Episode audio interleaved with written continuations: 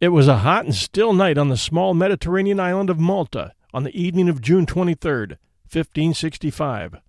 A Christian sentry patrolling at the foot of a fort on the Grand Harbor had spotted something drifting in the water and raised the alarm. For days this sentry had seen the fires of the battle raging only a thousand yards across the water at Fort St. Elmo, and he could smell the stink of death coming across the water. The sounds of battle had died out, meaning the tiny garrison at St. Elmo had been overrun, but the fires still lit the sky. Death was surely headed their way now. The alarm was raised. More of these strange objects drifted into view, and now men waded into the shallows to drag them to the shore. What they found horrified even these battle scarred veterans. The headless bodies of their Christian comrades who had died defending Fort St. Elmo. Their bodies were crucified on wooden crosses, which had been pushed out by the enemy to float in the harbor. The intent of this terrible act was obvious to demoralize and terrify the Christian warriors. The Turks and the Christians had been at war for years in and around the Mediterranean Sea, with the Turks having destroyed half the Christian fleet at Jerba and having razed Malta and surrounding islands already in the past ten years. But Malta wasn't to be given up lightly and new forts and embattlements were built to withstand any new attacks from the Turkish armies. But these new forts were now falling under the onslaught of 40,000 crazed Turks and their conscripts, thirsty for revenge. And now the target was the one remaining fort on the harbor front, where the beleaguered, outnumbered, and overwhelmed Christians were still holding out the Fort St. Angelo. The Turkish commander wished its defenders to know that they would be next, that a horrible death was the only outcome of continued resistance. But the commander hadn't counted on the mettle of his enemy, the Knights of St. John, nor on the determination of their leader, Grand Master John Parisot de la Valette, who vowed that the fort would not be taken while one last Christian lived in Malta. Valette was seventy one, a seasoned warrior who had come up through the ranks from the age of eighteen as a galley slave, and he had seen countless battles he hated the enemy with a passion, and Valette lived for war. It was in his blood. The Knights of St. John had been on the forefront of resisting the spread of the Ottoman Empire and Islam throughout all the Mediterranean and in Europe for centuries. They were considered zealots now, holdouts in a world that had slowly but surely given in to centuries of Islamic encroachment. After all, the Crusades were over, and there was room enough in the world for everyone. Yes, the tactics of the champions for Islam were brutal, but weren't the retaliatory methods employed by the Christian Knights of St. John in defense of their religion just as horrific? These knights were an anachronism in a world that was experiencing a renaissance. They were a throwback to the Middle Ages. It was time to see the light of reason, to accept all faiths. That was the thinking in the high courts of Europe. On news of the grotesque discovery of the headless knights, many of them his personal friends. Grand Master Valette quickly ordered that captured Turks now being held in the vaulted dungeons of the fort be taken from their cells and beheaded one by one. Then he returned a message of his own. The heads of his Turkish captives were fired from his most powerful cannon direct into the Moslem lines. There would be no negotiation, no compromise, no surrender, no retreat, no turning the other cheek. We Christians, the Grand Master was saying, will fight to the death and take you with us. The siege of Malta in 1565 was a clash of unimaginable brutality, one of the bloodiest yet most overlooked battles ever fought. It was also an event that determined the course of history, for at stake was the very survival of Christianity.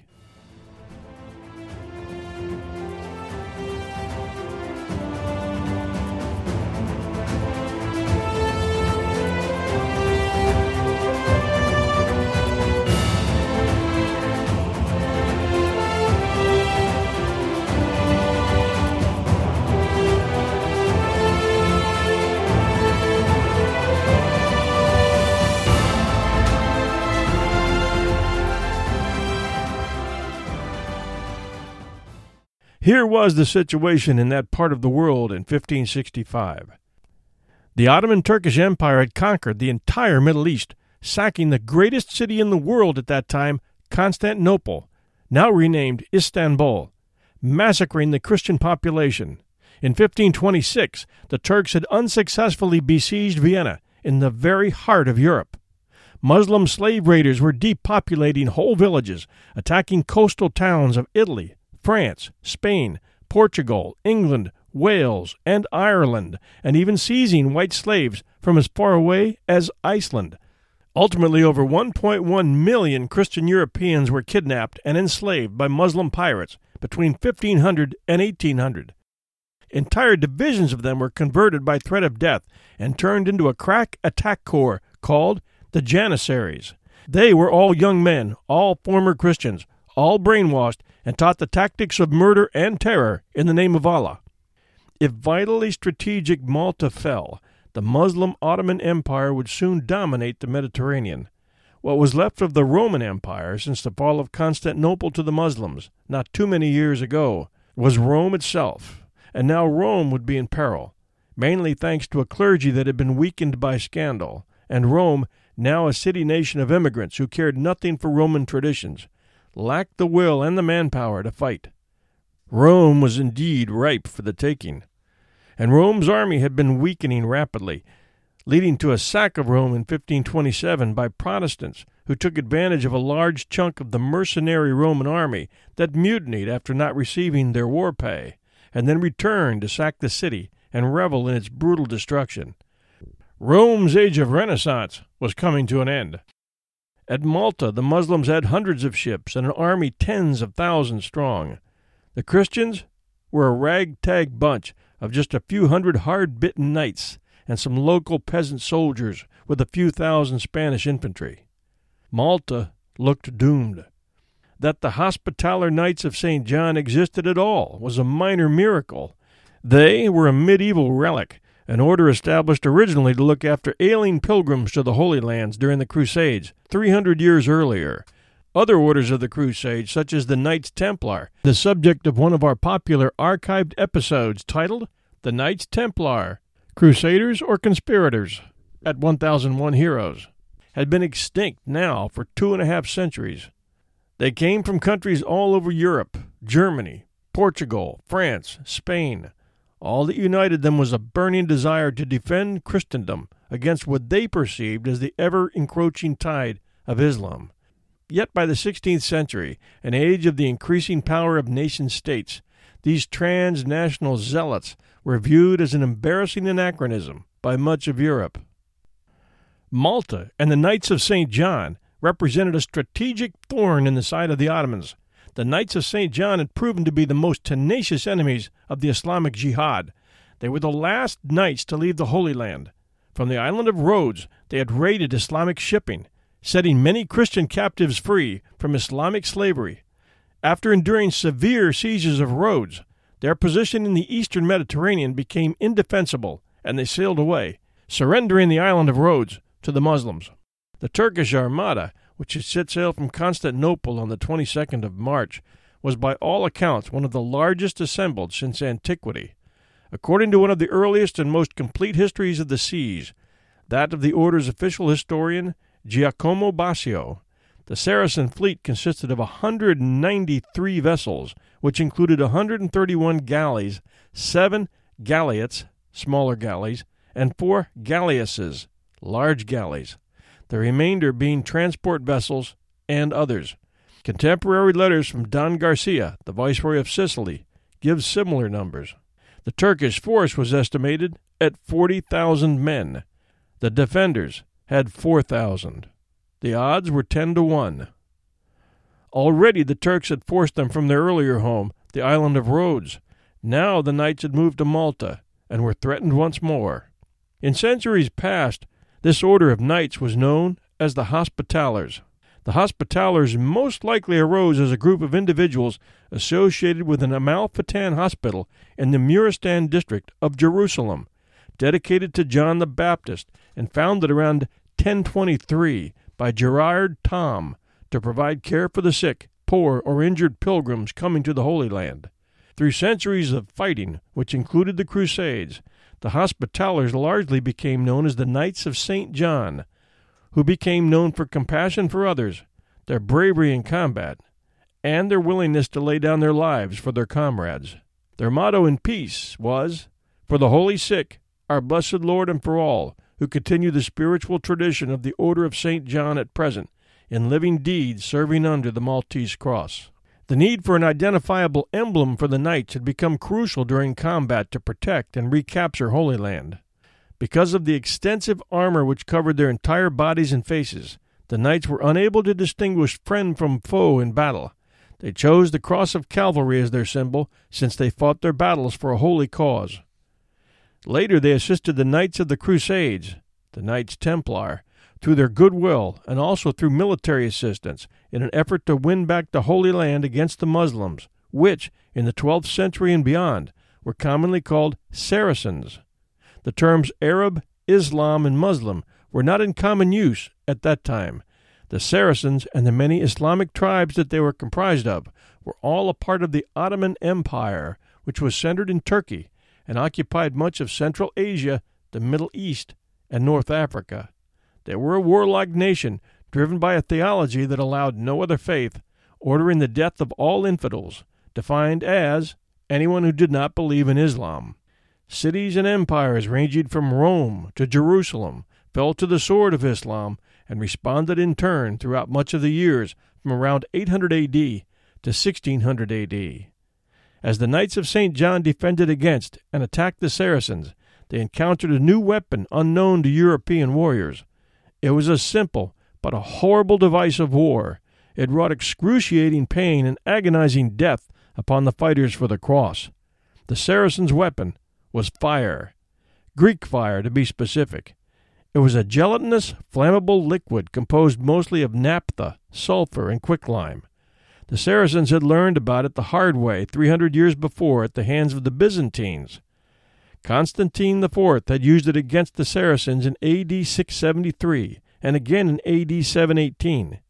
The Crusaders had known of it, though not how to make it. The Saracens were particularly adept at delivering it. They used intricate and complicated engines of war the exact designs of which, like the formula for Greek fire itself, have been lost. On castle walls and the prows of ships, bronze tubes were employed that emitted jets of liquid fire to much the same effect as today's flamethrowers. Glass bombs were filled with Greek fire and used much the same as today's Molotov cocktail. Special arrows and spears were used, these being many times more effective when using other flammable materials. When the Knights of St. John became saturated with the highly flammable liquid, the Saracens hurled a flaming torch into their midst. Hundreds of the knights were burned alive. Others risked their lives to save their brothers in arms from dying a painful and fiery death. Many knights carrying water soaked cloaks were called to perform heroic deeds by rescuing fellow knights and extinguishing fires by throwing their cloaks over their burning bodies. This provides the historical link between the Maltese cross, the Knights of St. John, and today's fire departments, a link that goes back to the 16th century. Hi, everyone. The holiday season is upon us, and I'll be glued to the telly for BritBox on many a night. I've already shared with you the fact that I keep up with Father Brown and Poirot at BritBox. I also check out their new stuff, like the new series Archie, which tells the story of Archie Leach, otherwise known to millions of filmgoers as Cary Grant. This story comes from his daughter Jennifer Grant, and ex wife Dyan Cannon. It's a series. The performance of Jason Isaacs, who plays Cary Grant, is top notch. I highly recommend it. You can only find it on my favorite TV, BritBox. Sign up to BritBox today to stream Archie and other fan favorites today from any device. I have a special limited time offer for my US and Canadian listeners. Get 50% off your first month when you sign up for a monthly plan, but only if you go to BritBox.com and use my promo code 1001 Stories at checkout. Don't wait. Get 50% off your first month. Just use promo code 1001 Stories at BritBox.com. Try it. You'll like it. In the years leading up to 1565, on Malta, the Knights of St. John strengthened Fort St. Angelo at the tip of Birgu, as well as constructing two new forts Fort St. Michael at Senglea and Fort St. Elmo on Mount Sciberras. All three of these forts proved crucial during the Great Siege of 1565. The Grand Master of the Order of St. John Jean de Valette, began vigorous preparations to enable Malta to survive an extended siege. As his espionage network informed him of the imminent invasion, de la Valette set about accumulating stores, ammunition, strengthening fortifications, recruiting further fighting men, and recalling all knights to Malta. In May of 1565, Suleiman, now in charge of an invasion force of about 40,000 men, made his plans to besiege the 700 knights and 8,000 soldiers on Malta and expel them and gain a new base from which to possibly launch another assault on Europe. The official historian of the order, Giacomo Bosio, recorded that the Turkish fleet consisted of 193 vessels, including 131 galleys, seven galleots, 11 large merchant ships, one of which alone held 600 armed men, 6,000 barrels of gunpowder, and 1,300 rounds of cannonball. The man leading this huge army to the shores of Malta in 1565 was known as Suleiman the Magnificent, Sultan of Turkey and pitiless ruler of the Ottoman Empire. Known as the most powerful figure on the planet, his titles included Vice Regent of God on Earth, Lord of the Lords of East and West, and possessor of men's necks on account of his habit of beheading servants who displeased him. His realm stretched from the gates of Vienna to the gardens of Babylon, from Budapest to Aden. He was one of the richest men of all time, who never wore the same clothes twice, ate off solid gold plates encrusted with jewels, and took his pleasure in a harem of more than three hundred women. An octogenarian, he was utterly ruthless, employing an assassination squad of deaf mutes to strangle traitors. The reasoning was that they could never be influenced by the pleas for mercy of their victims, nor tell any tales.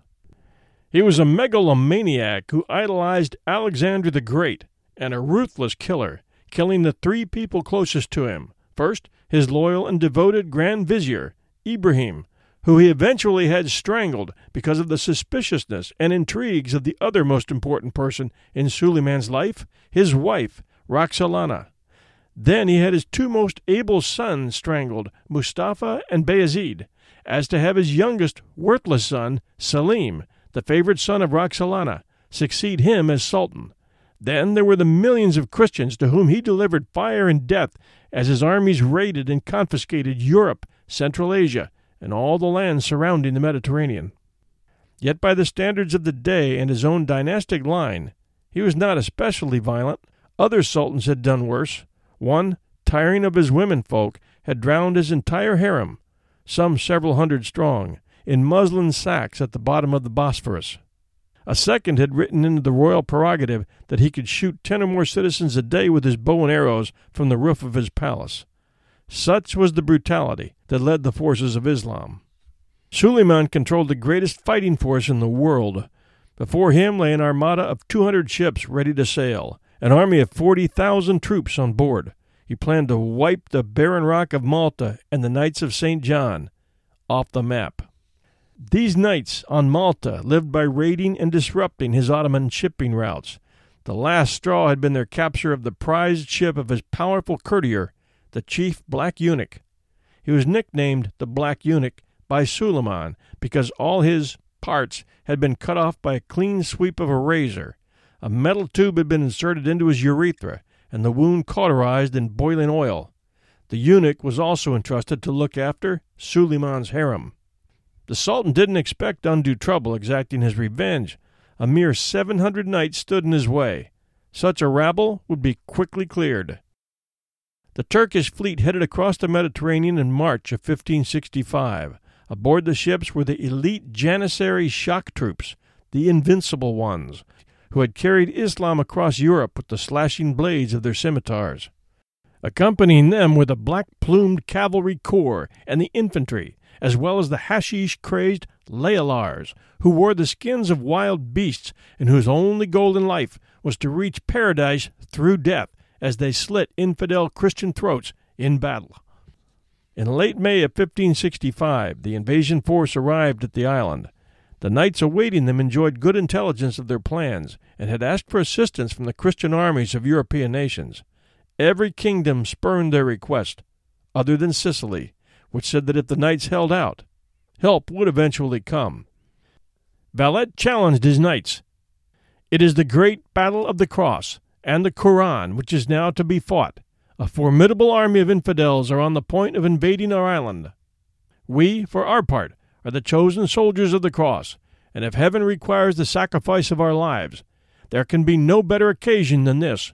Let us hasten, then, my brothers, to the sacred altar. There we will renew our vows and retain by our faith in the sacred sacraments that contempt for death which alone can render us invincible. You've probably never heard of Fort St. Elmo. It's a small star shaped structure sited at the top of what is now the Maltese capital of Valletta on the north shore of Grand Harbor. The attacker's first target was this small fort of St. Elmo, which dominated the entrance to the Grand Harbor. A mere 100 knights and 500 soldiers held Fort St. Elmo, the remaining knights being apportioned out between the other two forts. De la Valette had ordered them to fight to the last man, knowing that the length of their survival would determine the outcome of the whole campaign. The Turks had estimated that they would need just three days to bombard St. Elmo into submission. Yet the garrison of St. Elmo held on through an incredible 35 days of constant bombardment and waves of assault. All of Europe prayed fervently, realizing what was at stake. As Queen Elizabeth of England declared, if the Turks should prevail against the Isle of Malta, it is uncertain what further peril might follow to the rest of Christendom.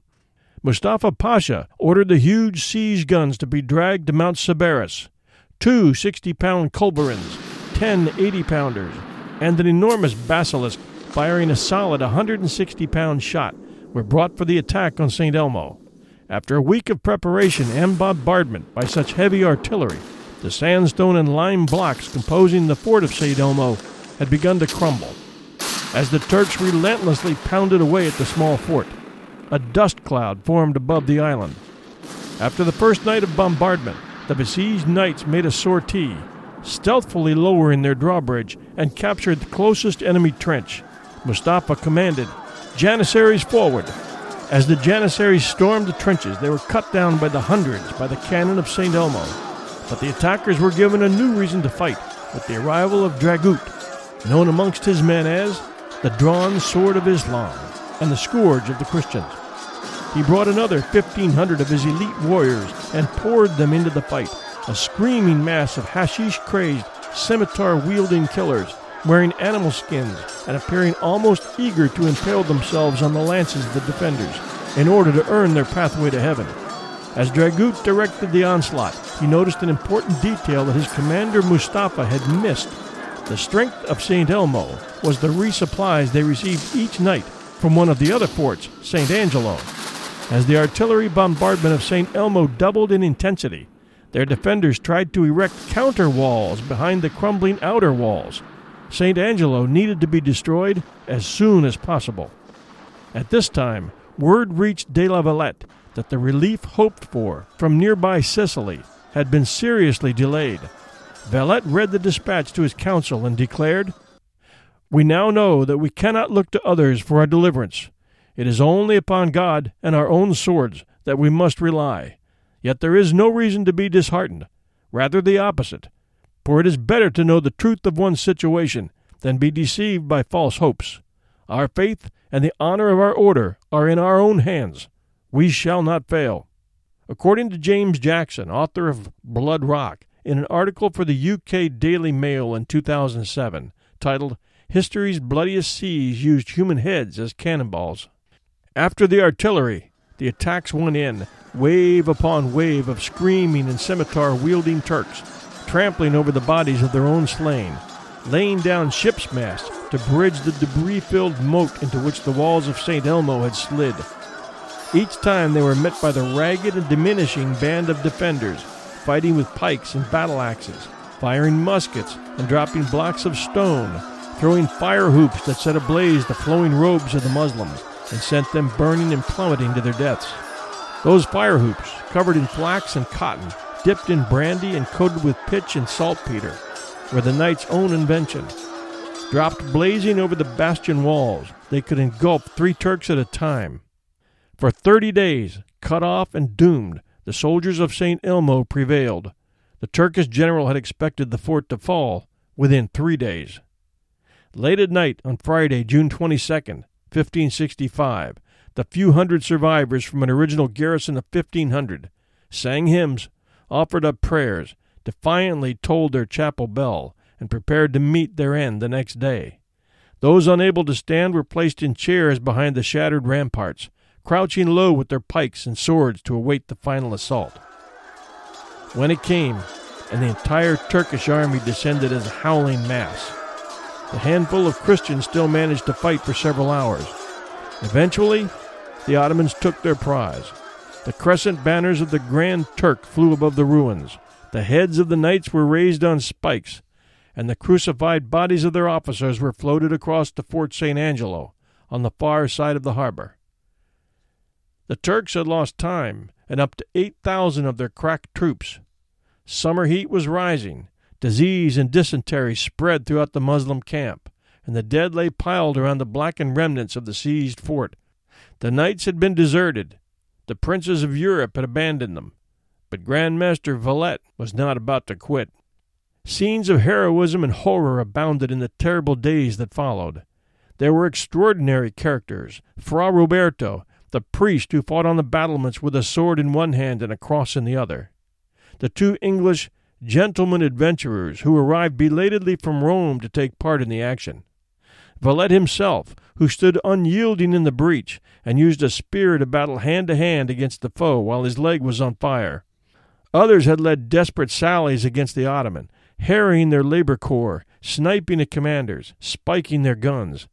But the enemy, too, had their brave and vivid figures. Among them was Dragut, the most feared corsair of his day, whose skill and dash had served the Sultan well. A cannonball splinter ended his life on June 23rd, a huge loss for the Turks that helped to weaken the will of the Ottoman forces. The siege continued, the target now St. Angelo, the final and fortified enclave of the Knights on the southern side of the Grand Harbor.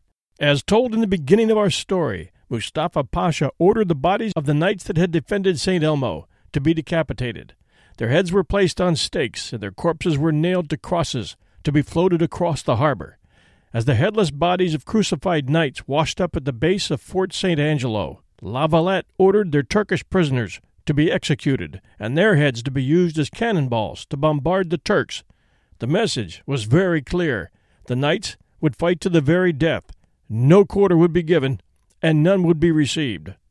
You've worked hard for what you have your money, your assets, your 401k, and home. Isn't it all worth protecting? Nearly one in four consumers have been a victim of identity theft. Lifelock Ultimate Plus helps protect your finances with up to $3 million in reimbursement. LifeLock alerts you to identity threats you might miss, and if your identity is stolen, your dedicated U.S.-based restoration specialist will work to fix it. Let LifeLock help protect what you've worked so hard for. Save 25% off your first year on LifeLock Ultimate Plus at lifeLock.com/aware. Terms apply.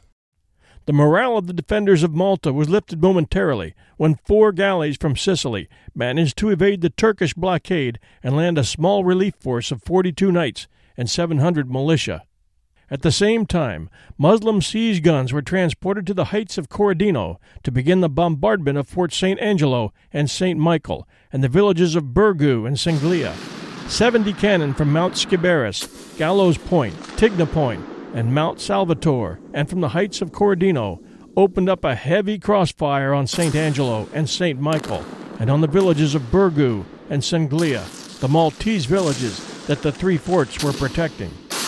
On the morning of the 15th of July, Mustafa ordered the first major assault from both land and sea. The Algerian troops stormed the walls of St. Michael from the leeward side, while the Turks landed troops to storm the seaward walls. The Algerians came on with a wild, screaming rush. The Christians counterattacked and turned the tide of the battle.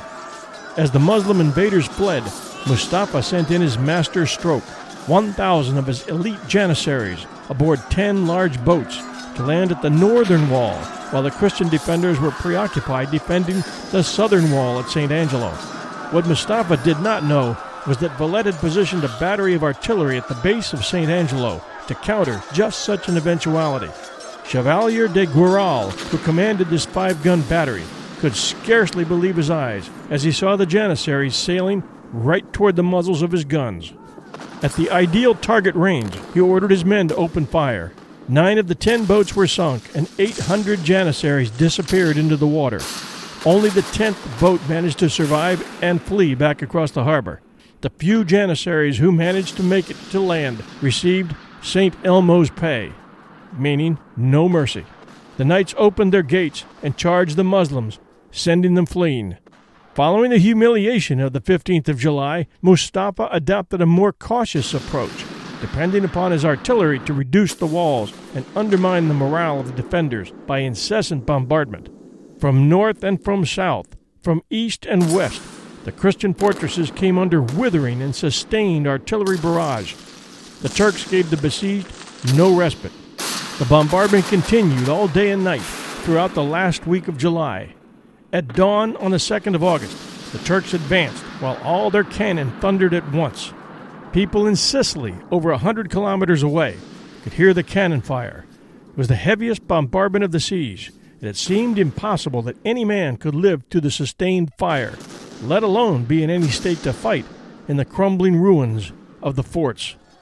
From every ridge and slope, Muslims swarmed forward like a tidal wave against the garrisons. Yet attack after attack was repulsed, and Mustafa was once again forced to concede defeat.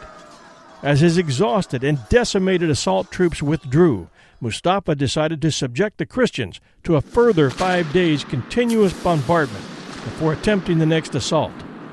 In all, over 130,000 cannonballs were fired from the Turkish guns against the Christian defenders on Malta. Throughout the siege, men, women, and children worked alongside the soldiers to rebuild the walls, no doubt adding the enemy's cannonballs to the walls, repairing the defenses, and preparing bombs and ammunition. On the 7th of August, the Islamic assault was renewed. Like a tsunami, the enemy rushed upon Birgu and Senglea simultaneously. Yet, as they swept over the ditch half filled with rubble from the walls, and through the breaches of walls blasted by continuous cannon fire. They were confronted by another interior wall. The troops who had poured in through the outer breaches now came back under a withering fire from the garrison. Unable to turn back because of the weight of their numbers pressing behind them, they were trapped in a narrow killing ground where they were slaughtered in the hundreds. Then the Christian defenders leapt from their entrenchments and stormed the faltering attackers. The Muslims turned and fled, slipping and sliding over the blood of their comrades and tripping over the mounds of dead bodies as they fled from the fight. Yet, while the Turkish attack on St. Angelo was routed, their assault on St. Michael was succeeding. Turkish flags began to appear along the ramparts. It was at this point that the governor of Medina, the capital of Malta, launched his cavalry force against the lightly guarded Turkish headquarters. The Christians overwhelmed the sentries, killing every man that they could find, capturing or destroying a huge store of provisions and ammunition. As a messenger galloped up to Mustafa to inform him that a large Christian force had swarmed over their camp, Mustafa feared the worst. He assumed that this was the relief force from Sicily. Mustafa ordered a general retreat. In this way, Fort St. Michael was saved. However, there was no relief force. Valette called his council together that night and informed his men I will tell you now, openly, my brethren, that there is no hope to be looked for except in the succor of Almighty God, the only true help. He who has looked after us until now will not forsake us, nor will he deliver us into the hands of the enemies of the holy faith. We are soldiers, and we shall die fighting. If by any evil chance the enemy should prevail, we can expect no better treatment than our brethren who were in St. Elmo. Let no man think that there can be any question of receiving honorable treatment or escaping with his life. If we are beaten, we shall all be killed. It would be better to die in battle than terribly and ignominiously at the hands of the Muslims. The Muslims began to tunnel under the defenses to plant mines. With a tremendous explosion, the bastion of Castile and Senglea collapsed as the survivors staggered back in confusion, waves of Turks swarmed through the breach. Valette seized a pike and boldly ran from his command post towards the breach. Seeing the Grand Master running to the point of danger, all the knights and soldiers joined him in turning back the tide of Islamic advance. A grenade exploded near Valette, and knights rushed to defend him. Withdraw, sire, now to a place of safety. But Valette refused. The enemy is already in retreat. Valette continued to advance against the enemy, declaring, As long as their banners still wave in the wind, I will not withdraw. The knights and soldiers surged forward with incredible tenacity until, within a few minutes, the Turks were routed and fleeing in disarray. There was no darkness that night, as gunfire lit up the sky and cannon pounded the walls. Yet the Christians stood firm, and by dawn the Turks withdrew in defeat. Now Mustafa unleashed his siege tower, which was higher than the walls. Janissaries used its platform to fire upon the defenders of Birgu. Valette had his workmen burrow a hole in the base of the wall facing the tower. They wheeled out a large cannon, which fired two large cannonballs fastened together by a chain. The chain shot sliced through the structure, causing it to collapse, spilling Turks, incendiary grenades, and fuel which set the giant tower ablaze. On the 20th of August, the Turks brought up another, larger siege engine, reinforced at the base with earth and stonework. The Knights of St. John stormed the tower in a surprise sortie and swept up the laddered floors, eliminating the Janissaries in a matter of minutes. They then turned this siege engine into an additional fighting platform to defend their walls. The two Turkish cannon on it poured fire into the dismayed Muslims.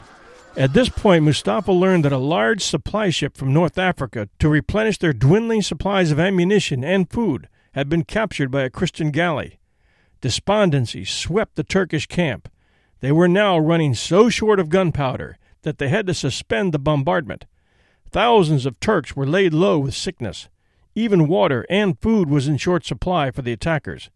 Anticipating the Turkish intentions, the governor of Medina dressed the civilians in soldiers' uniforms and had them patrol the ramparts along with the garrison. All available cannon were brought to the side to which the Turkish assault would approach. As the Muslims toiled up the long slopes to the city, they were shocked to see the walls bristling with cannon and armed men. As they came within range, the cannon opened fire. The dismayed Turks halted and turned back. It's another impregnable position, another St. Elmo, they cried.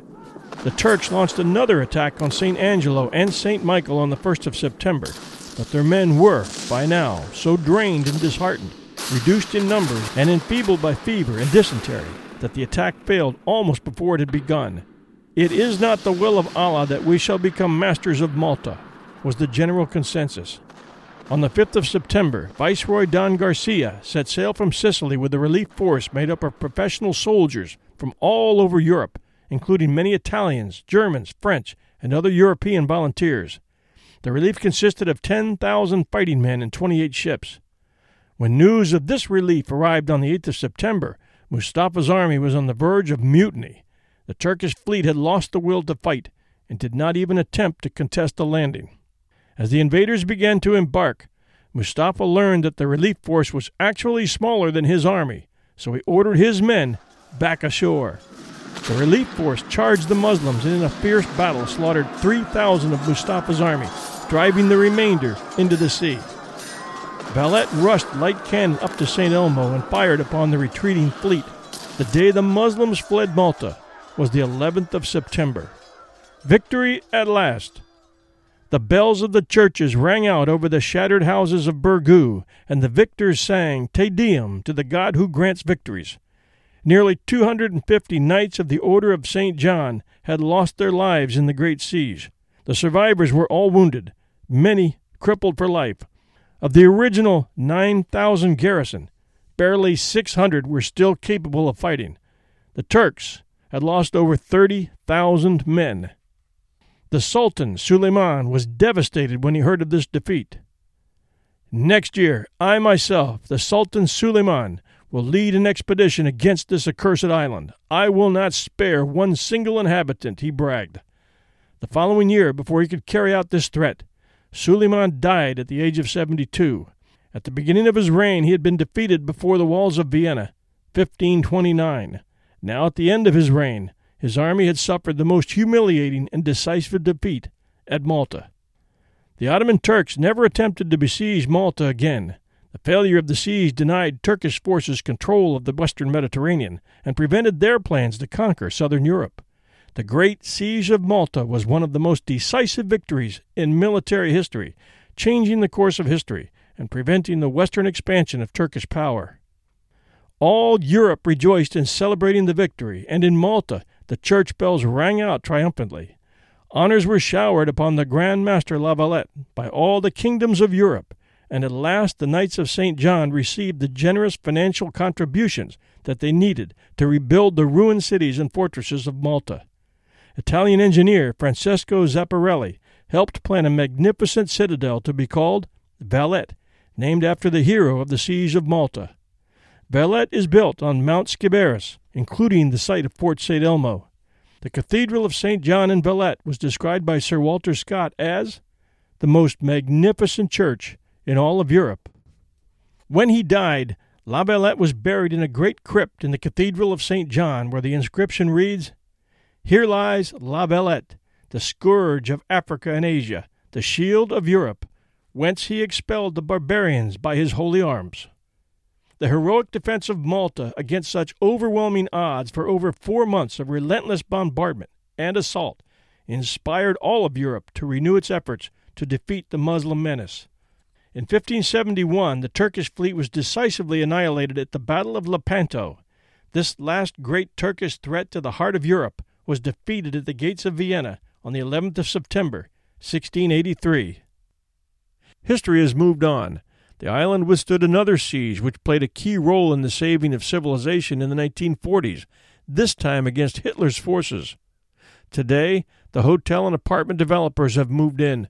Rarely is the 1565 Great Siege of Malta even mentioned. Hardly ever do visitors to the island dwell on such an ancient and forgotten incident. But to stand in that tiny chapel, recessed in the walls of Fort St. Elmo, the very place where defenders took their last holy sacrament, on a June night so many years ago. One realizes that we owe those knights. Their sacrifice was immense, their effect on our lives more profound than we may know. Yet religious fanaticism continues, and global powers will still fight over a piece of barren rock. Perhaps we never really learn, writes James Jackson, author of Blood Rock, published by John Murray. Today, 450 years after Bloody Malta, religious extremism, terror tactics, and barbarism still exist. The spread of Islam is as strong as ever throughout the world, with a number of terrorist groups like ISIS still using barbaric tactics to spread fear, kill the Christian infidels by the sword, and gain converts, while other more peaceful means are used to access high political places in governments to achieve the same goal the spread of Islam. You don't see quite as many Maltese crosses on fire and emergency vehicles these days, and we can only guess as to why. We do know that the use of the Maltese cross to mark helipads for emergency helicopters was outlawed by the U.S. government in the late 1970s because they were judged to be anti Semitic. As previously mentioned, Malta was once again placed under siege in 1940 in World War II, this time having to stand up to all the bombs Hitler could throw at it from the air over a period of months in an attempt to destroy all the ships in its harbors and kill the entire population in retaliation for their supporting their English allies and remaining a thorn in the Nazi plan to dominate Europe throughout all of that war. Many of the buildings were reduced to fiery rubble.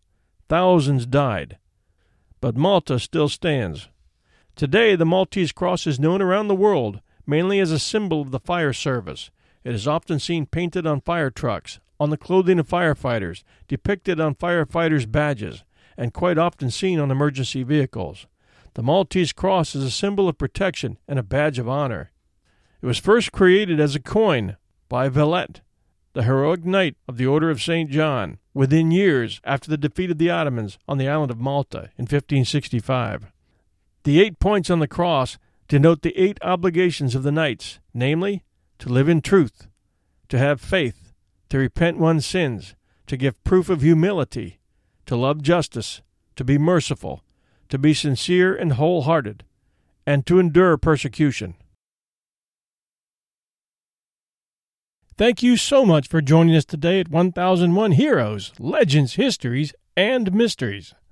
Our show gurus tell us that you're an adventurous crowd, highly educated in both schools, the literary ones and the School of Hard Knocks, and you know your history.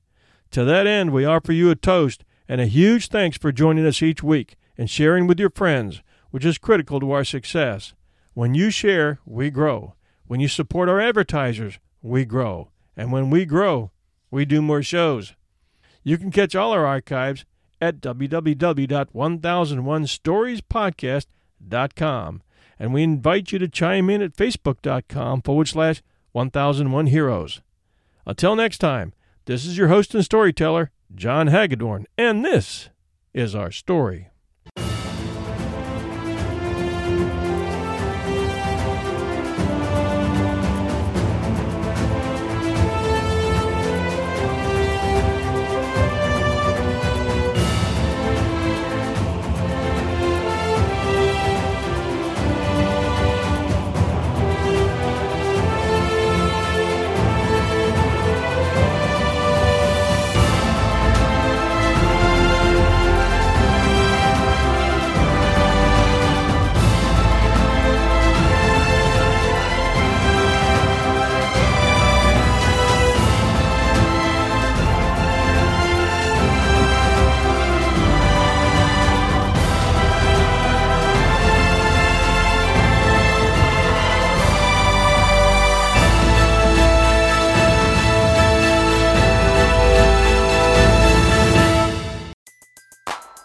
Everybody in your crew identifies as either Big Mac Burger, McNuggets, or McCrispy Sandwich.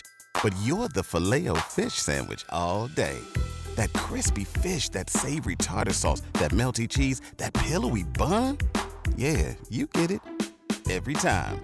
And if you love the Filet-O-Fish, right now you can catch two of the classics you love for just $6. Limited time only. Price and participation may vary. Cannot be combined with any other offer. Single item at regular price. Ba da ba ba ba.